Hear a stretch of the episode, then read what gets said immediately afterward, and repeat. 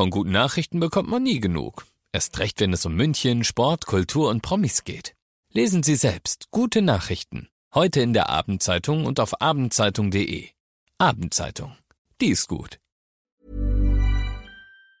95 5 Charivari, das München Briefing, Münchens erster Nachrichtenpodcast. Mit Christoph Kreis und diesen Themen.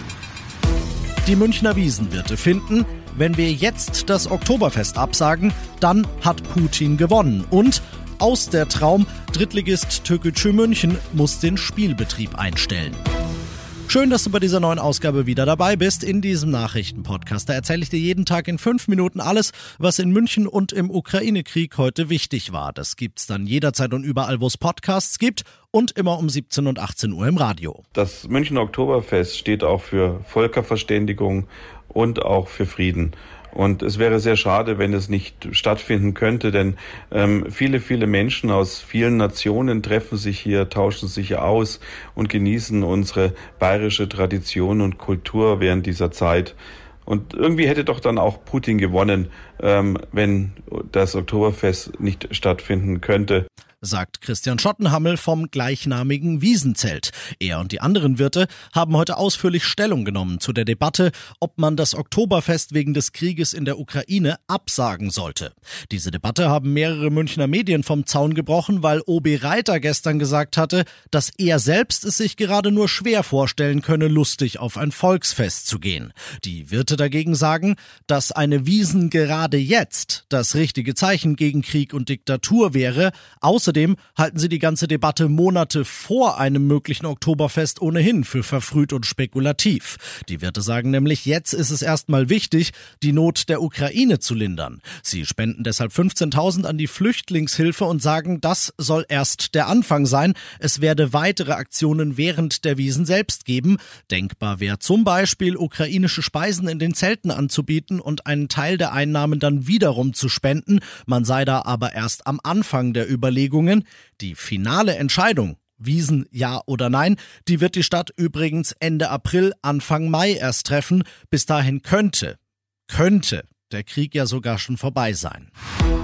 Auch wenn es heute nicht danach aussieht. Die Kämpfe gehen weiter. Russland verstärkt nach ukrainischen Angaben seine Luftangriffe und Präsident Zelensky verstärkt deshalb seine Forderungen. Charivari-Korrespondentin Hanna Wagner. Zelensky fordert nicht nur weltweite Protestbewegungen, sondern einen Monat nach Kriegsbeginn auch mehr Waffen von der NATO. Die Ukraine brauche 200 Panzer und außerdem auch neue Flugzeuge, um sich weiter gegen die Russen verteidigen zu können, meinte er. Außerdem fordert die Ukraine von den Staaten der Europäischen Union, dass sie sich nicht auf die neue Vorgabe hier aus Moskau einlassen sollen, hier bei Russland gekauftes Gas künftig nur noch in Rubeln zu bezahlen. Das wäre für die Ukraine eine Demütigung, meinte Außenminister Kuleba. Es wäre, als würde man mit der einen Hand der Ukraine helfen und mit der anderen Russland. Möglich, dass zumindest Zelenskis Forderung nach Waffen heute in Brüssel erfüllt wird. Dort ist heute großer Beratungsmarathon. Die NATO-Staaten, die G7 und die EU-Mitglieder beraten. US-Präsident Biden ist dafür extra persönlich angereist. Sollte das so kommen mit den Waffen, dann wäre einer nicht zufrieden, nämlich Papst Franziskus. Der nennt die Ankündigung diverser Staaten, mehr Geld für Rüstung auszugeben, heute Irrsinn und sagt, er habe sich geschämt, als er davon gelesen hat. Er will weiterhin auf die Kraft des Dialogs und der Gebete setzen. Wenn man ehrlich ist, ist er damit allerdings auch bisher deutlich an seine Grenzen gelangt. Weder Waffen noch Gebete, sondern Entlastungen brauchen wir heute, hat die Ampel in Berlin beschlossen. Sie hat ein Entlastungspaket geschnürt.